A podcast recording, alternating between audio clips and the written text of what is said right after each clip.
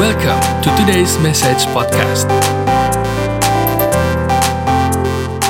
Halo semuanya, selamat datang di Today's Message Podcast. Eh, perkenalkan, nama aku Jessica dan hari ini aku akan mewawancara seorang narasumber yang pastinya kalian udah kenal karena wajah dia tuh familiar banget di Today's Message Podcast. Biasanya nih eh, dia tuh yang mewawancara orang lain. Kali ini gantian yang diwawancarain. Halo co-host, apa kabar? Yeay, halo Jess. Kali ini aku yang diwawancara ya, jadi Iya, gim- nih gitu ya. Gimana kok rasanya duduk di kursi yang diwawancarai? Gimana ya? Eh, kurang terbiasa kali Kurang ya. terbiasa. Oke, oke. Tapi udah siap nggak kok untuk menjawab Oh, pertanyaan-pertanyaan udah pasti di hari dong, ini? udah Oke. pasti siap. Gimana kok host kabarnya? Baik, baik, baik Jess. Baik. Sehat, ya. Oke, bagus bagus. Oke, kok host penasaran nih. Kan kita lagi dalam tema keluarga. Hmm, Nah, banget keluarga ya. Hmm. kan lagi lagi in banget kan di GKS lagi banyak diomongin. Nah, tapi pengen tahu dong kalau co-host keluarganya gimana? Kayak co-host tuh latar belakang keluarganya gimana? Kayak Hosea kecil gitu dulu gimana? Cie, Kesukaannya apa gimana gitu? gitu ya. heeh. Gimana kok? Oke, aku latar belakangnya Mm-mm. ya sebenarnya sama kayak kamu lah ya, bayi, terus balita, terus gede gitu kan. Cuma mungkin secara family yang agak berbeda. Jadi eh aku lahir dari keluarga ya yang bisa bilang mamaku single parent gitu. Jadi dari aku masih di dalam perut, Mm-mm. perut mama maksudnya ya. Jadi aku tuh udah ditinggal sama papaku gitu. Dan eh ya bisa dibilang benar-benar aku bisa lahir pun itu suatu mujizat Tuhan gitu ya. Karena ya aku sempat mamaku juga udah stres segala macam desperate karena aku sempat udah apa ya ya mau lahir tanpa seorang suami gitu kan. Jadi sempat juga mungkin diusahakan untuk mau digugurkan segala macam. Tapi puji Tuhan Tuhan punya kehendak dalam hidup aku dan aku bisa lahir sekarang gitu maksudnya bisa lahir dan bertumbuh sampai sekarang gitu kan sampai udah 32 tahun gitu Mm-mm. Ya jadi kira-kira seperti itu sih eh, masa masa kecil aku dan eh, bisa dibilang ya ada masa-masa di mana aku merasa bahwa aku tidak seperti eh, anak-anak seusia aku lainnya yang memiliki orang tua lengkap Mm-mm. gitu kan ya. Terus juga secara finansial orang tua aku mesti membesarkan aku dengan dengan keterbatasannya dia gitu kan. Khusus dari mamaku kan. Mm, iya sih. gitu. Dan benar-benar hidupku ya karena mujizat sih. Maksudnya benar-benar sampai aku bisa sekolah bahkan aku bisa sampai selesaikan uh, university itu benar-benar karena anugerah Tuhan ya kira-kira gitulah Wah, oh, tunggu aku pengen gali ceritanya ke Hosea. Lebih Iya, lanjut iya, boleh iya, nggak iya. kok? boleh boleh Jadi kan kok Hosea bilang, oh dari dulu aku merasa aku ini berbeda karena orang tuaku ya single parent, nggak kayak mungkin nggak kayak anak-anak lainnya yang orang tuanya lengkap. Itu perasaan kok Hosea dulu gimana sih? Kayak kok bisa nyampe kepikiran tuh kepikiran tersebut? Dan dulu kok Hosea gimana menanggapinya pas masih kecil dulu? Hmm, waktu aku kecil eh ya kenapa aku bisa mau berpikir gitu karena kan misalnya nih ya Hmm, zaman dulu tuh ada PS PS, iya. PlayStation gitu. Terus ada mainan eh, misalnya mobil remote control gitu kan yang kayak keren-keren gitu kan. Iya, iya. Terus ya anything lah banyak hal-hal yang eh, komputer segala macam gitu yang eh, aku merasa aku nggak bisa mendapatkan itu gitu kan. Karena biar bagaimanapun ya orang tua aku memang fight. Aku sangat memahami itu. Mm-mm. Mamaku dari kecil aku tuh dia udah pelayanan juga. Eh, dan memang hidup dari pelayanan bikin kue dan sebagainya jualan. Dan eh, untuk kalau beli yang aneh-aneh gitu ya istilahnya di luar kebutuhan memang sangat-sangat di minim gitu. Mm-mm. bahkan ada hal yang eh, mamaku pernah cerita sesuatu yang sangat mengharukan gitu ya. Dia sampai kayak menahan dirinya untuk nggak makan yang mahal Mm-mm. gitu demi bisa sekali-sekali ngajak aku ke mall untuk aku bisa eh, makan. Jadi kayak kalau mungkin sekarang orang-orang kan anak-anak kecil kalau wah kalau ke mall kayaknya bisa every week gitu ya. Mm-mm. Kalau aku mungkin kayak cuman sebulan sekali, dua bulan sekali. Dan di situ eh, ya itu hasil dari mamaku harus berusaha bekerja, terus juga kadang harus tahan untuk keinginan-keinginannya, dia harus tahan itu supaya aku bisa eh, diajak ke mall sesekali terus mungkin diajak main ke tempat jadi kalau untuk pergi ke mall dan ke tempat mainan itu buat aku tuh dulu sesuatu yang Spesial banget spesial ya. banget itu kayak it's jadi kayak mungkin bisa di reward buat aku gitu kalau aku lagi nilainya bagus dan sebagainya Oh, Gitu. berarti wow, keren banget mamanya Kohasea. Berarti kalau gitu figur mama itu merupakan figur yang sangat berperan dong ya pastinya di kehidupan Oh iya. Kohasea. Karena emang dari kecil aku cuma sama mama kan. Jadi kayak dari dulu tuh aku bahkan kalau mamaku pergi keluar kota aja tuh kalau pelayanan tuh aku bisa kayak eh, susah tidur gitu kan ya. Karena karena biasa kan Berdua dari terus kecil ya. sama mama kan. Tidur juga sama mama gitu dari kecil kan. Oh. karena kan nggak ada papa aku jadi mau nggak mau kan tidur cuma sama mama aja kan. Mm, mm, mm, mm. jadi sampai gede pun aku tidur masih tidur sama mama sampai kayaknya sampai aku SMP ya. Aku masih tidur sama mamaku gitu. Oh, oh, oh, oh, oh. Aku penasaran sih. Berarti kan Kohosea dari kecil ya udah spend time waktunya sama mama terus Hmm, dan mungkin ya jalan ke mall, mungkin kayak ke time zone-nya pas zaman dulu Iya, itu iya, suatu iya, iya. wah hadiah banget Iya. karena cuma sesekali. Tapi aku penasaran sih, kok kan berarti pas Kohosea masih kecil kan kehil maksudnya tidak punya sosok figur ayah kan. Hmm. Itu Kohosea pernah pernah nggak sih kayak pas masih kecil nanya ke mama kayak mah kok aku nggak punya papa mana ya gitu. Hmm. Dan perasaannya gimana tuh dulu? Iya, jadi memang dari aku kecil mamaku udah bilang papaku ada gitu, cuma papa ninggalin kita gitu kan, papa ninggalin kita dan mamaku emang dari kecil juga eh, menceritakan apa adanya gitu loh, apa yang terjadi.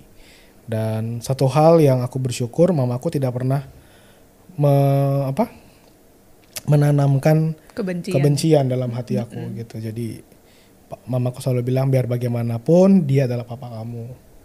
Gitu kan. Ya, kita harus doain dia gitu dan dia harus kita harus eh, apa namanya ya. Ya intinya kalau nggak ada papa kamu ya kamu nggak ada gitu. Jadi kamu tetap harus menghargai dia sebagai papa kamu gitu. Ya, walaupun aku dari kecil kayak diajak ketemu aja tuh males gitu kan. Hmm, kayak gimana gitu. tuh kok? Jadi kayak pasti kayak sebulan sekali atau dua bulan sekali gitu eh, aku diajak ke rumah keluarga papaku. Jadi memang dari kecil mamaku tuh udah memang punya hubungan yang baik sama keluarga papaku. Oh, Gitu. nggak nggak put nggak nggak Nggak putus hubungan. nggak putus hubungan. Iya, dari kecil emang udah udah baik. Jadi maksudnya bahkan dari sebelum mamaku sama papaku udah kenal sama keluarga itu. Karena emang tadinya tuh keluarga papaku tuh temen anak. Jadi kayak beberapa saudara-saudaraku tuh teman-teman mainnya mamaku gitu loh. Oh, Heeh, jadi udah kenal gitu kan. Jadi sesekali sebulan sekali apa dua bulan sekali kita ketemu dan waktu itu kayak aku paling males tuh kalau diajak ketemu. hmm, Entah gimana kayak hatiku kayak kayak gimana tuh? banget sih gitu kan kayak. Terus waktu ketemu kayak papaku kayak rangkul gitu kan terus kayak aku ih nggak nggak seret gitu kan ya, kayak apaan sih ini gitu kan. Kayak apaan sih Jadi kayak aku gue tarik-tarik gitu gitu. ya? Padahal kan masih kecil dulu ya. Oh, Masih kecil gitu kan kayak mm-mm. gitu. Jadi aku nggak nggak comfort aja Hmm, gitu hmm, untuk sama papaku. Ya cuman ya itu mamaku selalu berusaha untuk ya itu biar bagaimanapun dia papa kamu gitu. Ya itu sih Oh. aku bersyukur sih. Jadi tidak ditanamkan kebencian gitu ya dalam hati aku. Aku lagi ngebayangin sih pasti mamanya Kohosea juga untuk melakukan itu nggak gampang gitu. Maksudnya nggak Iya. gampang untuk tidak menanamkan kebencian, apalagi kayak ditinggalin Hmm. dalam kondisi mau dalam kondisi mau punya anak gitu Iya. loh. Dan waktu itu mamaku Mm-mm. waktu hamil aku tuh umur 18 tahun. Oh wow. Sekarang kamu umur berapa? Aku 26. 26. Mm-mm. Jadi kira-kira jauh dia muda dari kamu. Gitu. Jadi kayak seumuran kamu. Adek kamu, eh, adek seumur ya seumuran kamu tuh kayak kamu udah punya kalau aku anaknya kamu tuh kayak udah gede gitu udah ada sekolah aku gitu. udah SD ya. Udah SD. iya. Memang nggak mudah buat seorang yang masih muda ditinggal terus harus besarin anak gitu kan. Mm-mm. Jadi kayak bisa dibilang my mom is kayak dia lost dengan youthnya dia gitu loh. Mm-mm. Kehilangan masa mudanya dia untuk dirinya dan dia harus besarin anak gitu kan. Dengan keterbatasan yang dia punya dan dengan sebagai dan segala macam yang yang dia punya gitu kan. Tapi dia bisa itu semua hanya karena Tuhan sih Jas. Mm-mm. Gitu. Berarti mamanya Kohosea itu super mom. Puji Tuhan Iya ya. puji Tuhan dan karena kebaikan Tuhan juga. Iya. Nah, aku mau nanya, kok kan tadi Kohosea cerita pas masih kecil ke rumah keluarga ayah, gitu, keluarga papa gitu, mau pas mau dirangkul kayak menjauh Sama papaku ya. sama papa. Ha. Nah itu tuh apakah maksudnya apakah itu berlangsung sampai ke Hosea gede kayak "Hmm, nggak mau ah nggak mau ketemu ngapain gitu atau gimana tuh? Apa ada nggak sih kok karena perasaan dalam hati gitu? Aduh apa sih gue harus sayang ya sama orang kayak gini ada gak sih kayak bibit kebencian gitu walaupun namanya Hosea tidak menanamkan itu Ya, gitu ya, loh ya, ya, ya. Pernah waktu aku kecil, aku Hmm. tuh emang udah punya cita-cita pengen jadi polisi. oh gimana tuh Polisi supaya aku bisa penjarin papaku oh gitu. Bisa tembak atau bisa penjarain gitu kan. Terus yang kedua, hmm kalau nggak aku jadi pengen pengacara. Mm-mm. Kenapa? Supaya aku bisa tuntut. Gitu kan. Bisa tuntut tuntut papaku gitu. Tapi eh, itu tadi bersyukur dengan kondisi yang mamaku terus menanamkan hal yang baik buat sama sama aku gitu. Ya berangsur-angsur ya aku makin gede makin makin ngerti gitu kan ya. Makin gede makin ngerti dan memang waktu itu papa papa aku waktu aku SMP udah meninggal kan. Hmm, Jadi beliau eh, meninggal waktu aku masih SMP kelas 2 ya kalau nggak salah. Kelas 2 atau kelas 3 aku lupa. Gitu. Ya setelah itu kayak waktu aku tahu papa aku meninggal aku sempet merasa kehilangan juga sih. Kayak aku tiba-tiba kayak ih gue udah nggak punya bapak gitu kan ya. Dulu sih dari kecil emang nggak nggak bareng papaku gitu kan. Cuman kayak tahu oh punya bapak gitu. Terus sekarang waktu dia udah meninggal ya aku tahu aku udah nggak punya papa gitu waktu aku denger itu berita itu aku cuma kayak kayak shock juga sempet sih gitu. Jadi ya bisa dibilang ada satu tetap ada satu kerinduan sih sebenarnya. Ketika aku makin besar aku pernah satu kali setelah papaku udah meninggal gitu ya kayak eh seandainya kalau papaku masih ada gitu gimana ya? gitu. Hmm. mungkin aku udah gede gini kayak bisa ketemu bisa ada terus aku punya anak dia bisa lihat anakku gitu kan sempat ada kepikiran setelah aku udah mulai besar Hmm, hmm, hmm, hmm. gitu Berarti dari proses yang dulu kayak pas masa kecil kayak "Hmm, sampai kayak sekarang ya udah udah menerima Mm. itu berarti perjalanannya panjang ya kok. ya dan satu hal yang aku percaya Mm-mm. itu karena doa mamaku sih ya Hmm. jadi dari kecil tuh aku selalu inget mamaku tuh kalau pagi-pagi selalu doa Hmm. doa dan dia nyembah sembari aku, aku tidur Mm-mm. dia di sebelahku gitu kan dia main gitar dengan kunci seadanya yang dia bisa gitu kan. Dia main gitar dia nyembah setelah itu dia doain aku. Hmm. dia tumpang tangan dia doain dia tumpang tangan dia doain. Gitu. Banyak orang yang mikir kan kayak ih gila ya kalau kayak orang-orang yang mungkin eh, single parent orang tuanya gitu ya atau yang ditinggal oleh papanya. Mostly kan mereka hidupnya hancur ya. Hmm, hmm, hmm. entah bisa free sex, bisa narkoba. Tapi aku bersyukur sih karena mamaku terus menaruh benih yang baik sama hidup aku gitu ya, doa doa.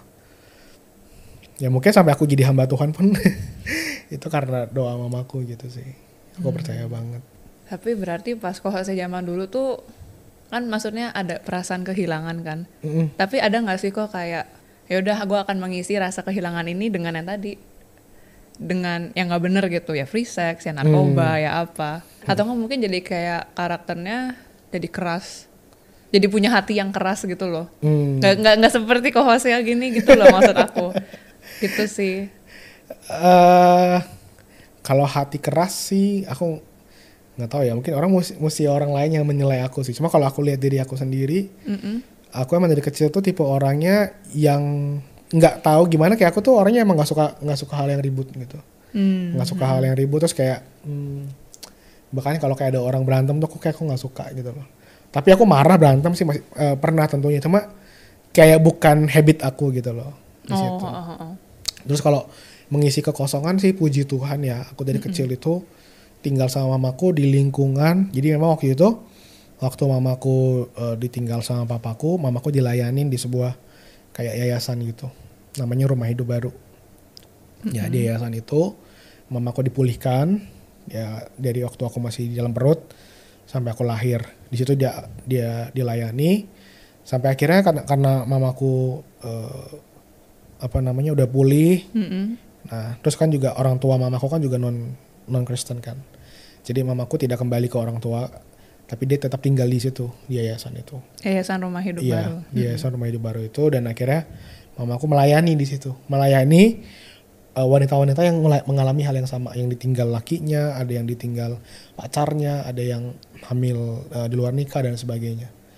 Di situ mamaku eh, melayani. Jadi aku dari kecil tuh, aku tinggal di situ, tinggal di situ juga. Jadi aku dari kecil tuh tinggal bersama anak-anak yang seperti itu, yang nggak ada papanya segala macam. Jadi kayak itu buat aku kayak makanya sosok papa tuh kayak jauh banget buat aku gitu. Karena dari kecil yang aku lihat hanyalah wanita-wanita yang hidup sendiri dengan anak-anaknya, yang di bisa dibuang atau ditinggal oleh laki-laki yang nggak bertanggung jawab gitu kan. Nah, itu yang itu yang aku hidup hadapi gitu. Jadi dari kecil. Cuma ya puji Tuhan di dalam lingkungan itu karena memang yayasan ini juga yayasan Kristen kan tentunya. Jadi kayak ada doa setiap hari, ada eh, renungan. Ya aku masih kecil kan. Jadi aku cuma ikut aja. Jadi mamaku lagi pimpin renungan, aku tidur gitu di tengah-tengah eh, apa orang-orang yang ada di situ gitu. Jadi ya kurang lebih seperti itu sih. Jadi emang aku juga dari kecil udah terbi- terbiasa hidup di dalam pelayanan gitu. Karena orang tua aku melayani gitu-gitu kan. Makanya aku sekali waktu pernah ikut mamaku nemenin orang lagi bersalin. Oh, tapi nggak masuk aku nggak Mm-mm, masuk tapi- gitu kan. Mamaku kan ke sana. Mm-mm-mm. Ya gitu sih. oh. Tapi kalau gitu, kohos pernah nggak sih merasa gimana ya caranya menjadi ayah yang baik dan benar gitu? Hmm. Karena kan maksudnya tumbuh besar dengan tidak tidak memiliki sosok ayah yang ya sosok ayah di Bapak di surga iya, tapi maksudnya yang fisik yang bisa kita lihat yang bisa kita ambil teladannya gitu gimana kok? Oke.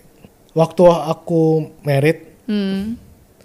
Salah satu yang aku pikirkan adalah bagaimana kalau nanti aku jadi papa. Mm-mm. kayak eh, aku nggak punya example gitu kan nggak punya contoh nggak punya teladan yang kayak real Iya. ya maksudnya aku mungkin tau lah ada pria jadi bapak itu aku pernah nonton di film lihat orang saudara gitu kan ada tapi kan kayak real in my life kan itu kan kayak nggak ada gitu kan jadi itu sebenarnya salah satu yang menjadi kekhawatiran aku waktu aku merit Mm-mm. eh nggak lama aku merit sekitar dua bulan kemudian istriku hamil gitu kan. Mm-mm. terus kayak waduh istriku hamil. Berarti aku punya anak. Mm-mm. kalau aku punya anak berarti aku jadi bapak dong. Mm-mm. nah itu juga jadi satu kekhawatiran waktu itu kayak gila gue jadi bapak bisa nggak ya? Gitu. What should I do? Gitu loh gue mesti ngapain? Gimana aku bisa jadi teladan? Gitu loh. Karena aku biasa ngelihat yang naik genteng ya mamaku yang betulin apa mamaku gitu. Jadi kayak dari perkara dapur sampai perkara perkara hal-hal yang berat-berat Mm-mm. mamaku sampai cari duit gitu-gitu kan. Tapi puji Tuhan sih, ini satu hal yang aku lihat ketika mama ya, mungkin buat an- buat yang menyaksikan juga kalau single parent gitu, menanamkan Tuhan dalam hidup anak-anaknya. Di situlah sosok Tuhan akan mulai terbangun di alam bawah sadarnya. Hmm, kayak gimana tuh? Jadi akhirnya sampai sekarang pun aku bersyukur gitu. Untuk aku, walaupun aku nggak punya papa gitu ya, Mm-mm. tapi kayak aku bisa bisa ada hati buat anakku. Maksudnya bener-bener ngayomin bahkan dari kecil tuh eh, biasa kan kalau orang tua baru kan bingung gitu kan mesti gimana kalau ada anak gitu. Entah mungkin karena dari kecil aku udah biasa tinggal di antara cewek-cewek yang punya anak gitu kali ya. Aku liatin gitu aku nggak tahu juga deh. Tapi waktu aku punya anak kita harus aku gendong malam-malam istriku kan kalau abis melahirkan kan pasti kayak orangnya kan eh, wanita kan pasti kayak gimana ya butuh bed rest Mm-mm. kalau habis lahiran gitu kan. Jadi kalau bangun malam-malam ya aku yang suka bangun buat ngendongin anakku kalau nangis gitu kan. Hmm, Nah di situ entah gimana gitu loh kayak keluar aja gitu. Iya. Mm-mm. bahkan sampai sekarang anakku juga deket banget sama aku gitu kan. Sekali waktu aku lagi di kantor jam makan siang aku pulang terus aku bisa aku makan aku berangkat lagi ke kantor kan ke gereja. Terus istriku bilang eh istriku anakku bilang Dedi jangan pergi lagi dong aku mau main sama Dedi gitu kan. Oh, sweet banget. Terus kayak tarik tarik kamu jangan eh, Dedi jangan pulang sore sore ya gitu Mm-mm. pulangnya cepat ya aku mau main ya gitu Oh, jadi oh, oh, oh. aku seneng sih gitu loh bahwa eh, anakku bisa deket gitu sama aku bahkan kemarin sempat pas aku lagi ada isoman karena covid eh, dia juga ada waktu lama gitu kan dia bisa main gitu. Kayak hatinya tuh apa ya gampang banget dikasih tahu gitu loh. Mm-mm. aku nggak tahu kenapa sih kalau anak tuh kalau deket sama papanya tuh kayak hat, hatinya tuh jadi lembut banget gitu. Mm, mm, mm, mm. itu sih jadi aku nggak punya pattern sebagai seorang bapak nggak pernah lihat gitu. Tapi aku bersyukur karena mamaku mungkin selalu doain gitu ya selalu doain jadi kayak benar-benar tuh Tuhan tuh sosoknya tuh benar-benar menjadi menjadi nyata gitu menjadi seorang bapak buat aku gitu. Jadi kayak aku pun sekarang untuk waktu aku masih kemarin ini kan megang Starji juga gitu ya. Mm-mm. buat ngelayanin Starji segala macam itu kayak benar-benar lahir dari hatiku aja gitu loh. Hati yang ingin hati yang mau melayani. mereka anak-anak. Bahkan ada satu pastor sempat bilang sama aku Mm-mm. aku maksudnya pastor ini bilang kayak dia lihat tuh ada hati bapak hati bapak tuh dalam diri kamu gitu aku juga kayak bingung kayak what gitu kayak aku sendiri kan nggak pernah punya bapak gitu Mm-mm. tapi aku percaya sih itu benar-benar karena Tuhan gitu melalui mamaku yang setiap setiap waktu menginvestasikan waktunya doanya buat aku Yang memberikan hati bapak juga ke iya saya. benar banget Oh. Jadi sekarang ya sambil belajar juga menjadi orang tua tapi udah nggak Mm. sekalut dan sebingung pas awal-awal gitu. iya. Mm, mm, mm. Ya, makanya kalau yang buat yang menyaksikan ini mungkin kalau single parent gitu ya, ya jangan khawatir, jangan wah ntar anak gua kalau lahir tanpa apa-apa gimana. Tetap aja doain gitu, doain dan yang paling penting selalu ceritain tentang Tuhan. Mm, mm, mm. Aku dari kecil tuh eh, mamaku selalu ceritain apa namanya cerita Alkitab gitu ya, kisah Daniel, kisah Samuel yang dipanggil sama Tuhan ya kan, yang dia lagi di bait Allah Mm, mm. kayak gitu-gitu sih. Tapi berarti kalaupun ya udah emang misalnya jalannya menjadi single, maksudnya untuk single parent tuh ya, tapi berarti ya udah harus mau mengambil alih role-role yang kosong gitu. Maksudnya kohos, kayak ko- tadi kan kohosnya cerita mama kohosnya, iya ada dari benerin genteng, dari nyari duit, dari urusan dapur. Tapi maksudnya ya harus di apa ya? Iya harus dijalanin semua gitu harus kan. dijalani semua Iya, gitu. Iya, iya. Yang penting jangan ada benih kebencian. Itu aja sih. Oh. Kalau misalnya pun ya yang ditinggalkan gitu ya sama ini ya, sama suami atau sama pacar gitu ya, MBA gitu terus ditinggalin. Jangan pernah ada kebencian karena benih kebencian itu yang turun ke anak. Oh bisa turun? ya? Iya. Oh. Benih kebencian itu bisa turun dan ya itu yang menghancurkan anak sebenarnya. Apalagi kalau disiremin tiap hari. Iya, bener. Heeh. Bapak lu tuh yang ninggalin kita, bla bla bla. Sering ada yang kayak gitu ya. Iya iya. Itu yang terus akhirnya ngebuat eh, benih-benih itu bangkit dalam hati anak-anak itu. Dan semua itu di alam bawah sadar kan. Iya sih. Begitu mereka besar, bisa jadi mereka melakukan hal yang sama seperti bapaknya. Karena di, di benih kebencian disiremin Iya. terus, dikasih pupuk, jadi Iya. gede deh. Karena banyak yang aku lihat seperti itu beberapa. Mm-mm. Ditinggalkan papanya, mungkin mamanya tidak membereskan, udah gedenya dia malah lakukan hal yang sama kalau ada perempuan yang lain. Si Hmm. anak ini yang ditinggal oleh papanya ini. Berarti sebenarnya dengan tidak menanamkan benih kebencian itu sebenarnya membantu untuk gambar diri anak itu menjadi whole gitu ya, jadi utuh. That's right, betul Gitu. banget. Oke oke. Jadi gambar diri itu ya, jadi dia jelas gitu loh. Gue ini siapa gitu. Karena sering kali kebencian-kebencian itu kan ngebuat apa ya anak-anak itu akhirnya berpikir, wah gila gue ini kasihan banget sih. Ada yang mungkin disebutkan, oh anak haram, ya kan? Hmm, Wah anak ini. Karena aku percaya setiap orang ketika mereka lahir dengan kondisi apa pun itu, mau benar-benar karena nikah yang resmi maupun juga misalnya MBA dan sebagainya. Ketika anak itu lahir, aku percaya dia udah punya purpose Mm-mm. dalam hidup mereka dari Tuhan. Nah ini yang kita harus yang kita harus jaga. Jadi jangan sampai kita lebih mengutamakan ego kita karena kita benci sama orang, ya pasangan kita itu yang ninggalin kita. Dan di saat yang sama kita lagi hancurin. Jadi nggak ada yang benar gitu, ngerti kan ya? Iya. iya, Hubungan iya. sama yang sebelumnya, jadi kita penuh dengan kebencian. Yang berikutnya juga kita nggak bangun benar. Jadi lebih baik stop yang lama, udah fokus deh bangun generasi di bawah ini anak-anak kita ini dengan dengan dengan pola yang benar Hmm, gitu sehingga gambar diri mereka terbangun dengan gambar diri yang benar Jadi masih beres dengan hati sendiri dulu ya. iya dong Oh.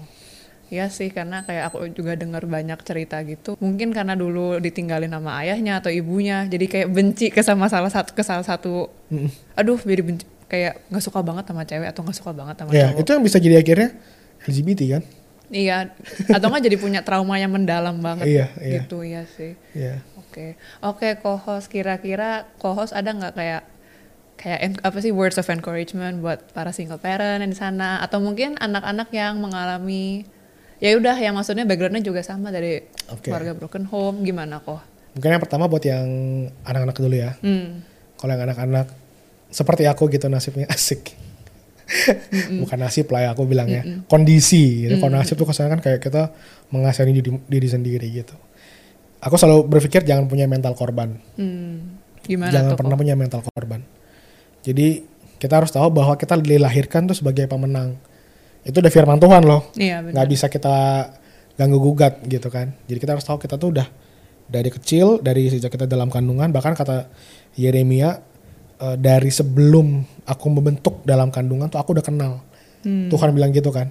Jadi kita tuh udah dikenal Tuhan gitu loh sebelumnya. Jadi kalaupun misalnya ada di antara yang menyaksikan ini mengalami seperti aku gitu ya. Jangan pernah merasa diri sebagai korban. Karena Tuhan selalu punya tujuan, selalu punya rencana dalam hidup kita. Kejar itu nggak usah lihat kepada Masa lalu. masa lalu, gitu ya. Lalu yang berikutnya lagi, eh, biasakan untuk terus gini, kit- hidup ini kan pilihan. Hmm. Kalau kita selalu memilihnya kepada hal yang buruk, ya maka kita akan menuai hal yang buruk, benar nggak? Kalau kita memilihnya kepada benci-benci, kesel dan sebagainya, ya itu akan kita tuai juga suatu hari nanti. Tapi kalau kita memilih, oke, gue emang lahir di kondisi kayak gini, dan stop untuk blaming, stop untuk nyalah-nyalahin, dan start untuk benar-benar memulai hidup yang benar, hidup yang baru, gitu ya. Jadi kayak, ya mungkin bokap gue ninggalin gue, it's okay. Nyokap gue ninggalin, kan ada juga yang nyokap ninggalin ya, Mm-mm. ada juga loh it's okay gitu loh. Tapi yang penting gue mau jalani hidup gue sesuai dengan rencana Tuhan. Jadi gak usah fokus tuh mikir yang yang itu gitunya, Mm-mm. yang buruk-buruknya itu. Gitu. Jadi kita harus benar-benar lihat kepada apa yang menjadi rencana Tuhan. Ya, terus udah gitu eh, community. Hmm, Itu gimana penting. tuh? Mm-mm. Jadi kalau kalau kita udah tahu kita jadi orang yang suka ngerasa down, janganlah cari orang yang sama-sama kayak kita.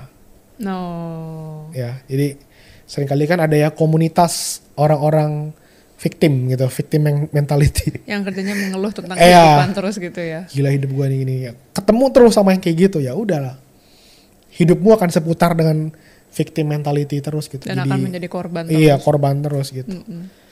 nah terus kalau kita punya komunitas yang benar kayak aku dari kecil ya puji Tuhan Mm-mm. aku udah di gereja gitu ya jadi memang aku ini sebelum jadi full time di gereja memang aku udah pelayanan dari sekolah minggu aku emang terus aku ikut mamaku selalu mengajak aku untuk sek- apa namanya kayak sekolah minggu dulu namanya kan ya sebelum Aero Kids.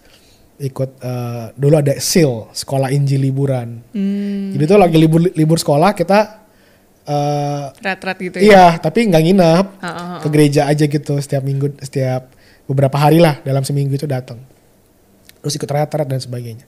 Itu juga akhirnya ngebang, ngebang- ngebangin apa ngebangkitin aku punya kehidupan Hmm. untuk benar-benar akhirnya kenal Tuhan dari masa kecil Mm, mm, mm, mm, gitu nah terus kalau tadi yang kedua buat single parent mm, mm.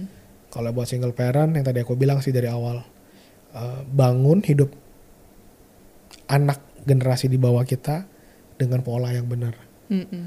gitu. Jangan ulangi kesalahan-kesalahan yang sudah terjadi. Kalaupun terjadi ya udahlah, gitu kan. ya. Pola yang benernya kayak gimana tuh kok?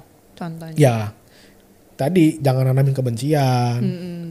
gitu kan. Terus kalau kita sudah tahu waktu ada yang mungkin karena pacaran yang gak bener, akhirnya terjatuh, ya jangan sampai anak kita mengulangi hal yang sama. Kita harus bangun. Jadi gini, kadang-kadang ada yang saking ah gue emang dalam tanda kutip ya sorry ya kayak ngerasa udah sampah gitu kan. Mm-mm.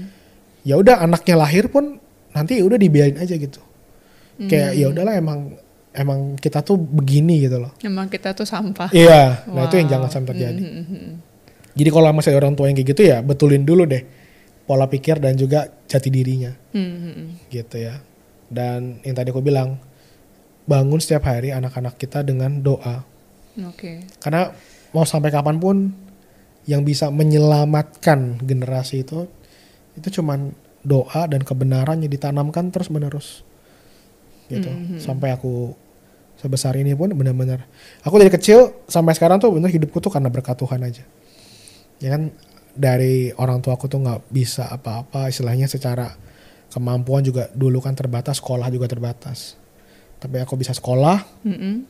bahkan bisa sampai kuliah Mm-mm. itu benar-benar cuma karena Tuhan jadi aku dari kecil aku belajar aku nggak victim gitu loh aku bukan korban sekalipun orang tuaku nggak mampu istilahnya tapi yang aku percaya Tuhanku mampu. Wow. itu yang ngebuat aku bahkan aku selalu kalau ngobrol sama mamaku aku bilang kita ini benar karena karena kebaikan Tuhan aja. Nah itu yang akhirnya ngebangun aku dan juga ngebangun orang tua aku gitu loh. Untuk sama-sama ngelihat kebaikan Tuhan. Udah deh nggak usah fokus sama yang kemarin. Nggak usah fokus karena ditinggalin nggak usah fokus sama sesuatu yang istilahnya sampah itu Mm-mm. Fokus lihat kalau bangsa Israel masih fokus terus kan sama Mesir kan Mm-mm. Oh, di sampai akhirnya mati di padang gurun iya Mm-mm. mereka nggak fokus sama tanah Kanaan gitu loh. Iya, iya, iya. Nah kita nggak usah lagi fokus sama yang kemarin sama kayak Israel ini. Mm-mm. Jangan sampai kita mati. Di padang gurun. Iya di padang gurun gitu loh. Kita nggak nggak move on move on selama lamanya, deng nggak pernah ngalamin tanah Kanaan.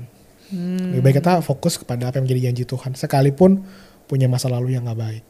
Walaupun aku nggak mampu, Tuhanku mampu. Iya. Iya. That's right. Wow, berarti untuk sum up yang tadi Ko Hosia bilang kalau untuk anak-anak yang dari keluarga yang broken home, ya udah pertama jangan menanamkan benih kebencian Ya. dan dan hidup itu Kalau anak-anaknya jangan mengembangkan. eh sorry maaf jangan Ah, mengembangkan Iya jangan mengembangkan. kebencian jangan disirmin dikasih Iya. pupuk Heeh. ya udah gitu dan kedua hidup itu pilihan Iya. apakah kita choose untuk menjadi seorang korban selamanya atau kita ya udah mau move on Iya. dari itu Betul. Karena sampai kapan pun gini loh, banyak orang-orang yang dilayanin, didoain, ya mungkin karena mereka pernah punya punya background yang gak bagus dalam keluarganya, pelepasan lah apa segala macam. Tapi, Tapi- balik lagi nanti ke sana. itu karena kenapa ya Kenapa?